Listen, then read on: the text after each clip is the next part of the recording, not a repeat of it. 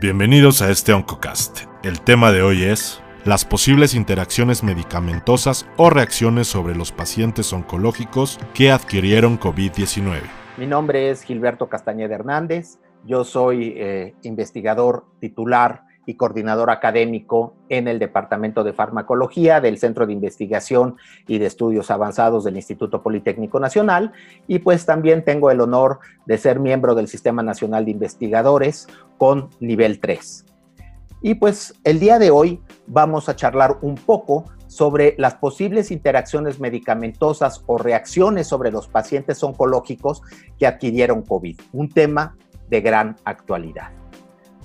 Permítanme ustedes iniciar con algunas explicaciones sobre esta enfermedad, el COVID-19. ¿De dónde viene?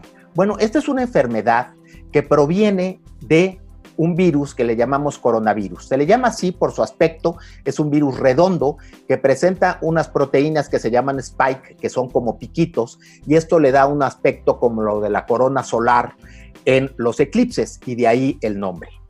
Estos virus los conocemos desde hace ya algunas décadas y durante el siglo XX los coronavirus que conocimos eran virus bastante, bastante benignos, es decir, con una patogenicidad baja, sí producían infecciones respiratorias pero leves y pues teníamos toda una colección de coronavirus.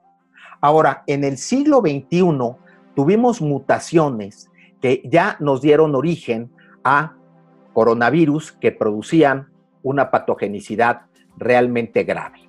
Entre ellos tenemos al SARS-CoV, es decir, un coronavirus que produce el SARS, este famoso síndrome eh, respiratorio agudo severo que se vio en China y en algunos otros países de Asia en el año 2002-2003, y posteriormente el MERS, que es el síndrome respiratorio del Medio Oriente.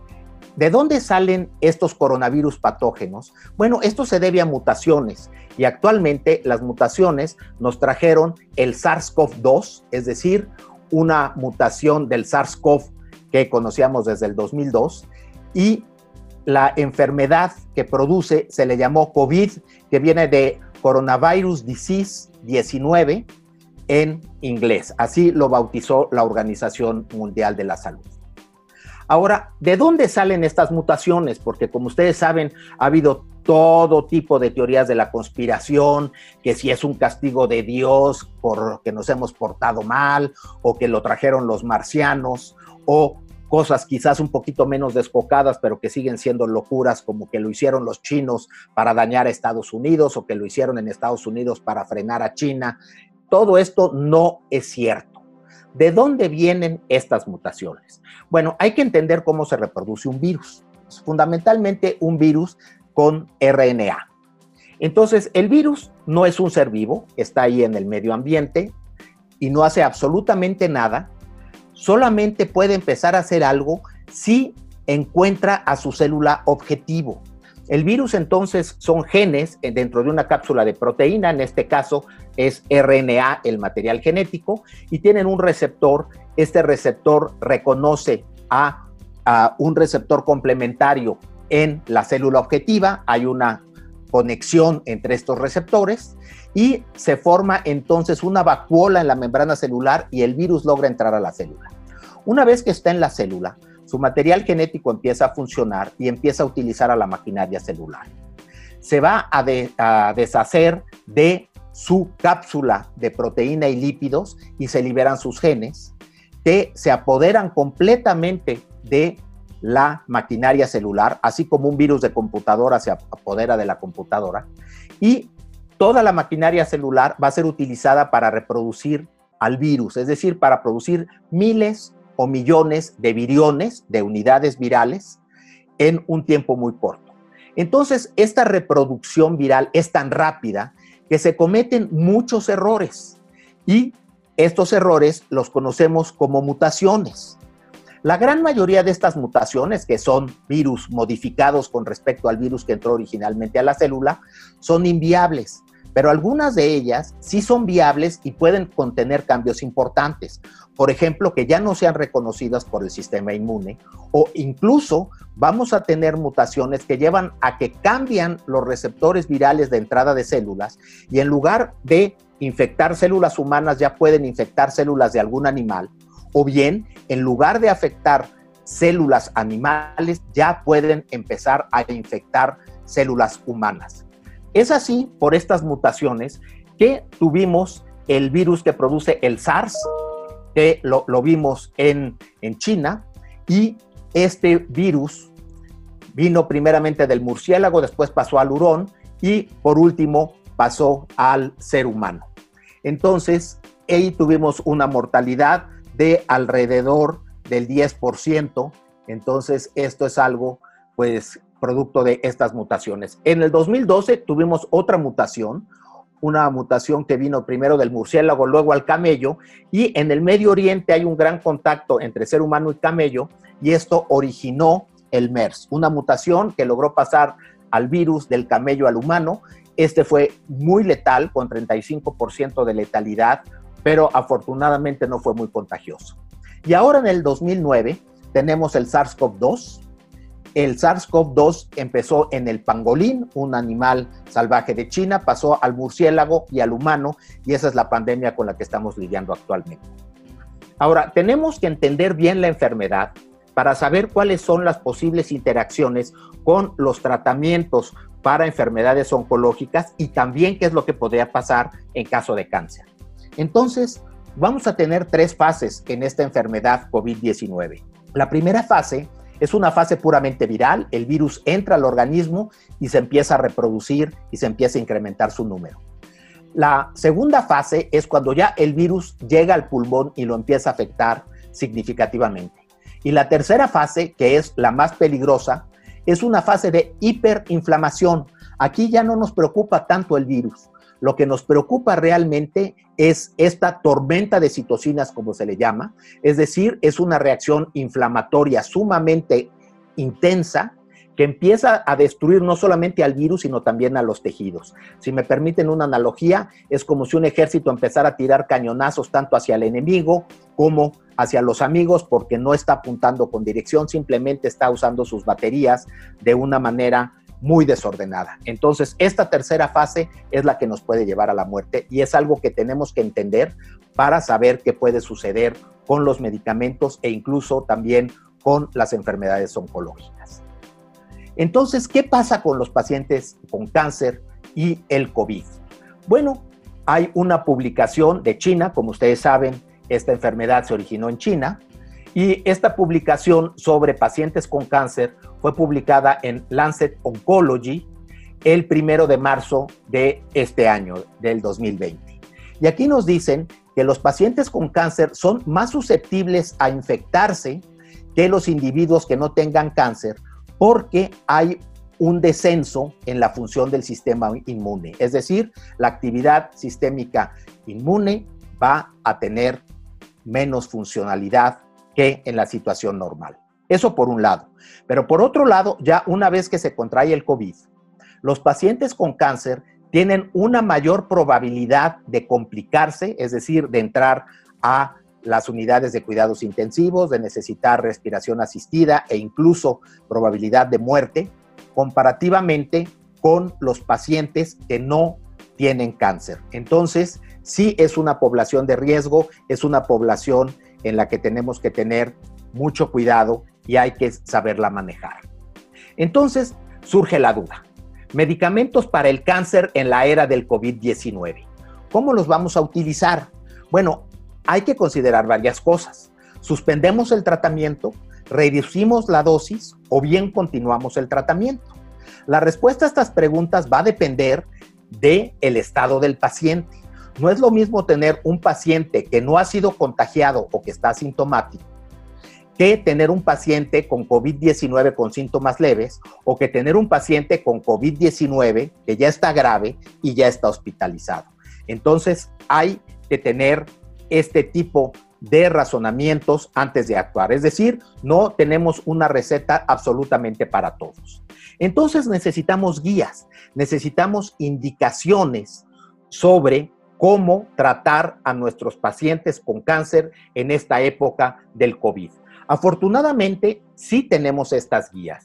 La ASCO, la American Society for Clinical Oncology, tiene unas guías que ustedes pueden buscar en internet, ¿sí? que se llama COVID-19 Patient Care Information, están en inglés, no sé si hay una versión en español, pero yo les recomendaría la de inglés porque estas guías se están actualizando continuamente. ¿Por qué? Porque la situación del COVID es muy dinámica, cada vez sabemos más y entonces las cosas están cambiando. La última versión es del 16 de abril, es decir, muy reciente. Entonces, la primera pregunta es sobre la terapia inmunosupresiva. Entonces, ¿podemos nosotros suspender, retardar o interrumpir la quimioterapia que están recibiendo nuestros pacientes? Y lo que nos dicen las guías es que en este momento no se tiene ninguna evidencia directa para apoyar el cambiar o el detener la quimioterapia o la inmunoterapia en pacientes con cáncer y nos da la literatura que podemos consultar.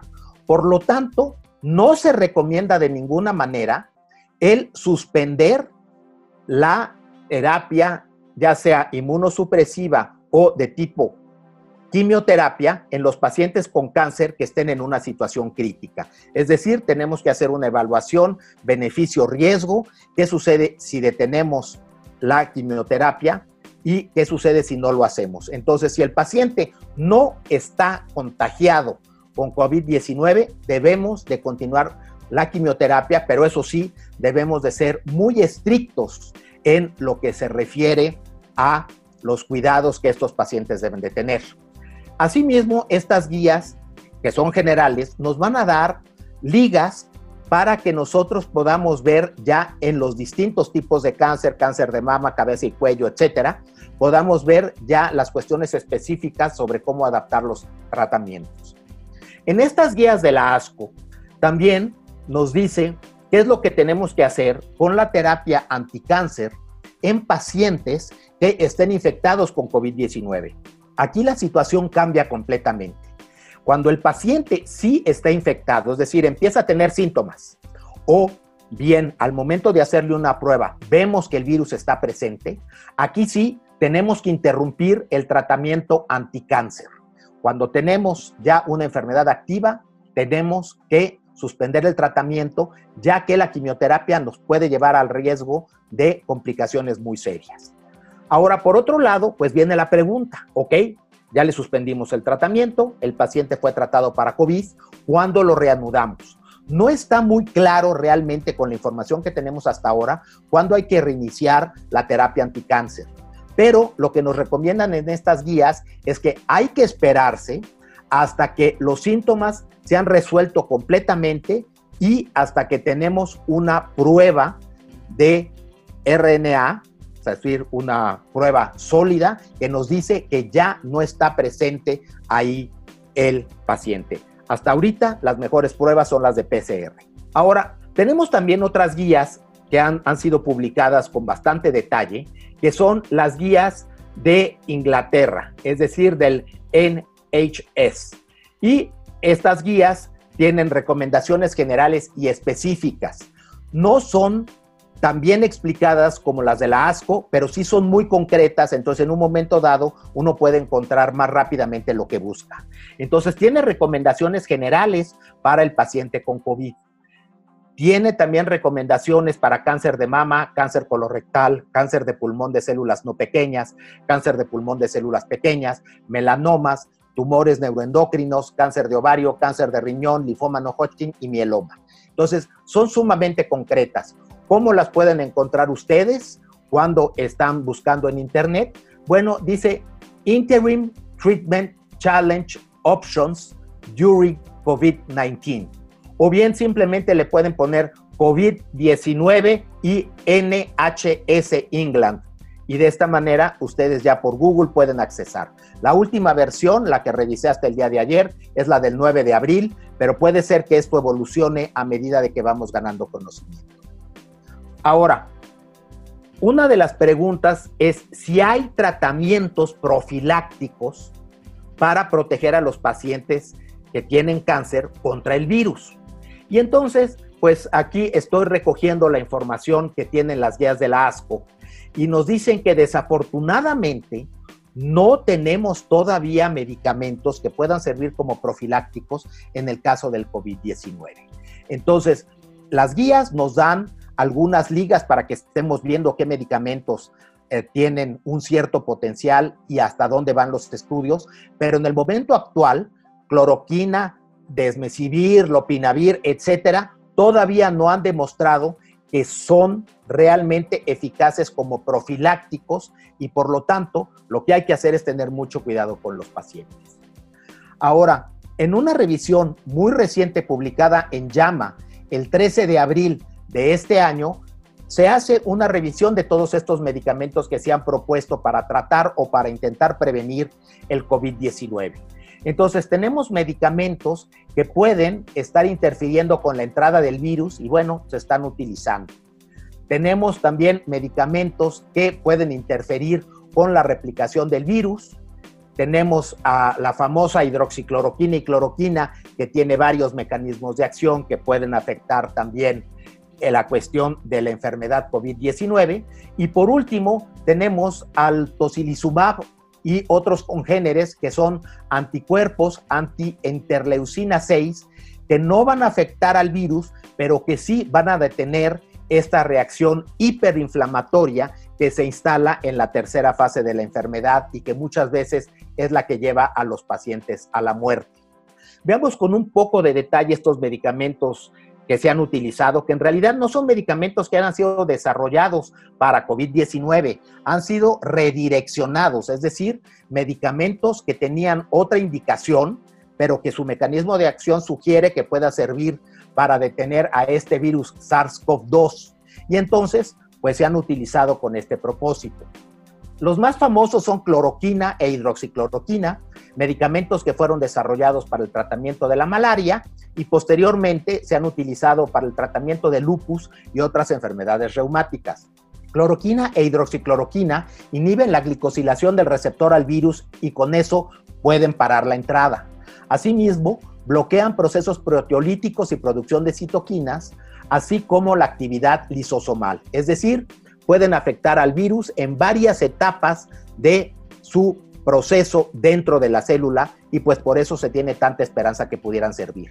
Después tenemos al Camostat, es un medicamento que aquí no conocemos, en Japón lo desarrollaron para la pancreatitis y es un inhibidor de la proteasa de serina que es necesaria para que el virus pueda entrar a la célula y por lo tanto bloquearía la entrada del virus y ese sería su efecto benéfico. Hay otro antiviral umifenovir que no conocemos, que se llama Arbidol comercialmente y se utiliza en Rusia y después fue recogido por los chinos para utilizarse una vez que se presentó COVID-19. Este es un inhibidor de la fusión del el receptor de la enzima convertidora 2, que es el receptor al virus, con la membrana. Es decir, pudiera ser un inhibidor de la entrada del virus. Después tenemos ya un viejo conocido, la combinación de lopinavir-ritonavir, que se utiliza para el VIH, este es conocido con la marca comercial Caletra, y es un inhibidor de la proteasa 3-CLE que entonces va a frenar la reproducción del virus. Tenemos un medicamento nuevo, el Remdesivir, que es un antiviral en investigación, que también es un inhibidor de la RNA polimerasa y frenaría la reproducción viral. El Favipiravir, es un antiviral que se utiliza en China y en Japón, aquí lo conocemos poco, también es un inhibidor de RNA polimerasa. Tenemos a un muy viejo conocido, la ribavirina, que se utilizaba junto con interferón pegilado en los pacientes con hepatitis C y que también es un inhibidor de proteasas y pudiera tener algún efecto. Y por último, el tocilizumab, que es un inhibidor de la interleucina 6, es un anticuerpo monoclonal que va a neutralizar a esta interleucina y que va a actuar sobre la reacción inflamatoria. Es un viejo conocido de los reumatólogos, también se utiliza en algunos casos en gastroenterología y en dermatología, pero fundamentalmente su uso es, en reuma. Y bueno, se eh, procura que sea un medicamento que pudiera tener algún efecto sobre la hiperinflamación. Ahora, ¿cuál es la evidencia de estos medicamentos en COVID-19? La verdad es una evidencia tenue. Faltan estudios bien diseñados, es decir, que estén controlados, aleatorizados y balanceados. Hasta la fecha, solamente contamos con observaciones clínicas, series de casos anecdóticos sin controles adecuados y mucha buena voluntad. Y aquí es donde hay que tener cuidado porque en ocasiones el camino del infierno está pavimentado de buenas intenciones. Entonces, no tenemos suficiente información sobre estos medicamentos, se están corriendo estudios clínicos ya bien diseñados, hay que esperar hasta los resultados de estos estudios para poder decidir si realmente los podemos utilizar en los pacientes con cáncer como profilácticos o bien pues simplemente esperar a que surja algo mejor. Algo bueno es que no se han descrito interacciones de la quimioterapia con este tipo de medicamentos. Bueno, no se han descrito, no quiere decir que no haya. Entonces, pues sí pueden en un momento dado utilizarse, pero hay que tener mucha prudencia sobre estos medicamentos porque realmente la información es muy fragmentaria. Entonces, con todo esto, ¿qué es lo que podemos concluir actualmente para ayudar a nuestros pacientes con cáncer en esta época de COVID-19. Primeramente, existe evidencia que sugiere que los pacientes con cáncer tienen mayor riesgo de contraer COVID-19 y de complicarse. Entonces, hay que tener cuidado. Ahora, el cáncer y la quimioterapia pueden disminuir la respuesta inmune. El cáncer por un lado, la quimioterapia por otro y en combinación pues sería un efecto mayor. Entonces hay que tener mucho cuidado. Sin embargo, si un paciente con cáncer está siendo tratado con éxito, no se debe suspender su tratamiento si no está infectado. Esto es lo más importante. Si no está infectado, continuamos.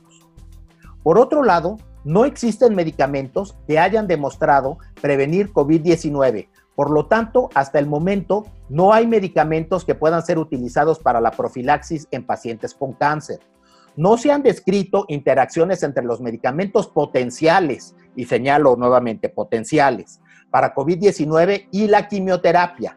Entonces, se pueden utilizar, pero hay que tener mucho cuidado porque, como les decía, la información es muy fragmentaria.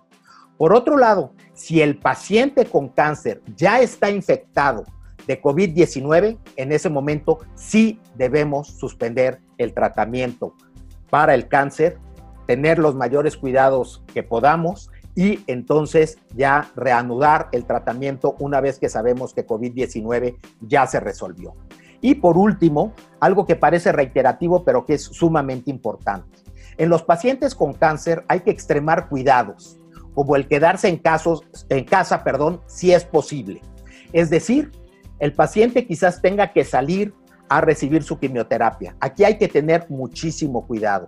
Si podemos sustituir algunas terapias intravenosas por subcutáneas, habría que hacerlo.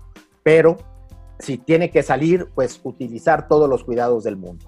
Hay que mantener la sana distancia, esto es obligatorio, y hay que hacer un lavado de manos frecuente y tener todos los cuidados que nos han señalado nuestras autoridades sanitarias, pero con mucho más, eh, siendo mucho más estrictos que en los pacientes que no tienen cáncer. Pues con esto termino, espero que esta información sea útil para ustedes. Muchísimas gracias.